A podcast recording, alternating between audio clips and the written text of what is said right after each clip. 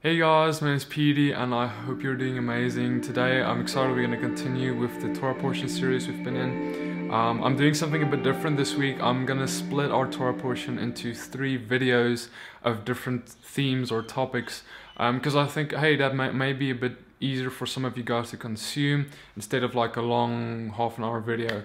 Right, but anyway, cool. So today, this video, we're going to talk about seasons and last week in my video, Moving Mountains, you know, and we were talking about the Torah portion of In the Wilderness, and I think that was a very seasonal video where a lot of us are in that place where we're in that wilderness, in that place of like, where, Lord, where are you? And we're asking all of these questions, God, why are you allowing this? And we explored all of that, and we explored those questions. And if you haven't watched that yet, I'm going to link it up here. Go and watch it.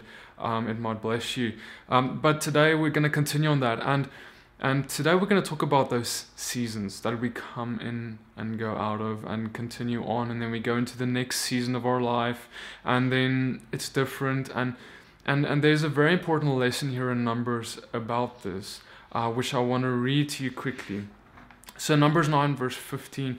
And on the day that the dwelling place was raised up, the cloud covered the dwelling place, the tent of the witness.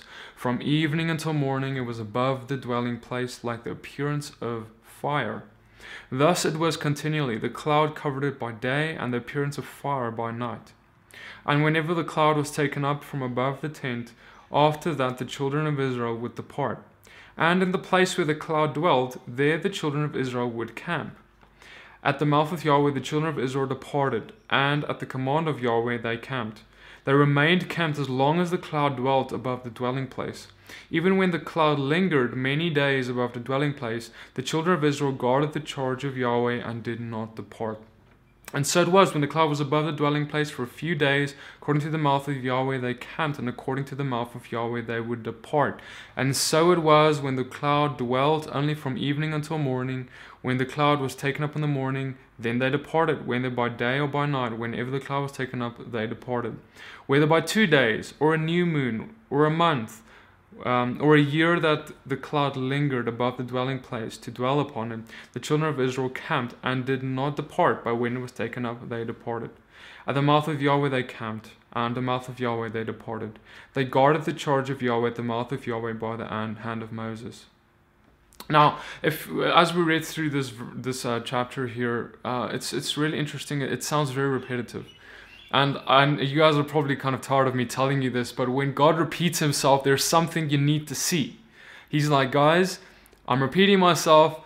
Look at this. You know, they didn't use exclamation marks. Their exclamation marks was God repeating himself. That's how he makes an exclamation mark. So right now we need to look at, hey, what is God saying here? And so we read about this cloud covering the dwelling place of the Father. And it was in fact a cloud in the day. And by night when the sun went down, it was a fire.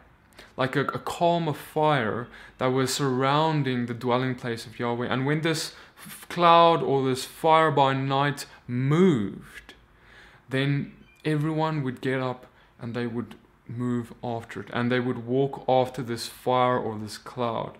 And it's interesting that we read on then that sometimes this cloud stopped for a day, you know. Sometimes this fire stopped for a day, and then they stopped for a day and then they went on, or sometimes it was a month. Sometimes it was a year.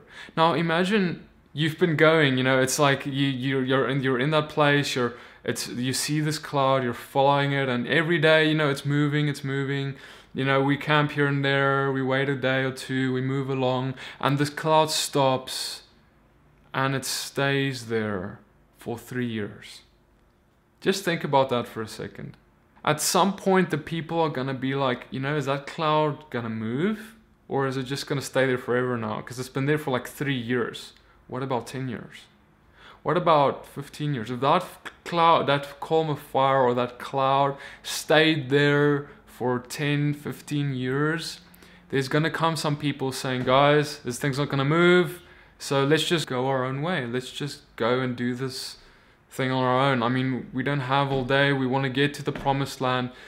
But you see, there's something in here. You know the dwelling place that they had back then? Now the Father, in our new covenant, the Father has declared us the temples of God as well, and we are also a representation of that temple where He dwells within us. And He is the one in the wilderness that controlled when the temple should move and when it should stop, when it should go this way, when it should go that way. And in the same way, guys, the Father is saying here, listen, you are in that place. I have promised you, I'm going to give you this promise. I have promised you this and that. I'm going to take you and I'm going to give you freedom. That's what the Father's promised you. But now the Spirit of God has suddenly halted you.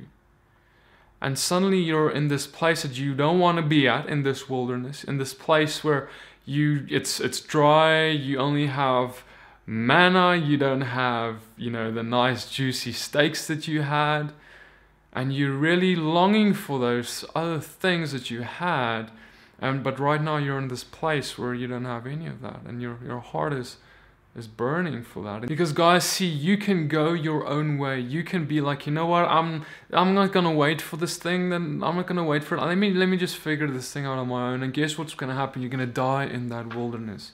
You're not gonna make it. That wilderness is going to consume you if you are not being led by the Spirit of God. You know, maybe God has promised you that you're gonna have this job one day. Maybe He's promised you that He's gonna use you mightily in ministry one day, more mightily than you're being used now. Maybe He's promised you this or that, but at the same time you're not seeing that at all. You're in this job that's miserable, in this wilderness job. Maybe you're in this, you know, place in your relationship with your husband or wife or whatever the case is, and it's a dry place. It's a place where there seems to be no fruit. It seems like there's nothing that is growing. Because guys, you need to understand the wilderness that these guys were in. If you took a bucket of water and you poured it out on the ground, it would fall right through. There wasn't even time to take a cloth, put on the ground to get some of that water back that you dropped. That it was so dry back there that if you dropped a drop of water, it's gone forever. You know, that's how dry that place was that they were at. And see, they had to remain in that place. And guys, I'm telling you, there were people back then that they were naysayers. They said, no, this is not going to work. I'm not going to wait all day. I'm going to do my own thing. Guys, I'm telling you today, do not do your own thing. Wait on the Father's voice. Wait for His cloud to move by day or His column of fire to move by night. And when it moves, then you depart. You do not depart beforehand. You do not make your own plan. You do not go by what seems right to you. You only go by what is right to God. And so this season that you're in, this place you're in that you don't want to be in, you maybe even feel it's not where you're supposed to be, because, guys, it's true. The Israelites, they weren't destined to be in that wilderness. It wasn't what they were made for. They were made for something greater, and what you are made for is something greater than where you're at too. And that place of greatness that God has designed you for is coming, but now He has to prepare you for greatness first. And to be prepared for greatness means trials, it means tribulation, it means a dry place first before you enter the place flowing with milk and honey. Because if you don't go through the dry place, you'll never know what the land flowing of milk and honey is worth. You will never understand what it means to get there. You'll never be able to tell people who are in their wildernesses one day how they are to travel through it if you haven't traveled through it yourself.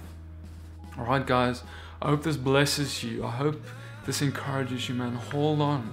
Hold on, it's worth it.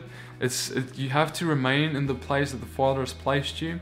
You have to remain patient. Do not make your own plans, because if you do, you will not make it. You will fall short. You will walk away from the camp.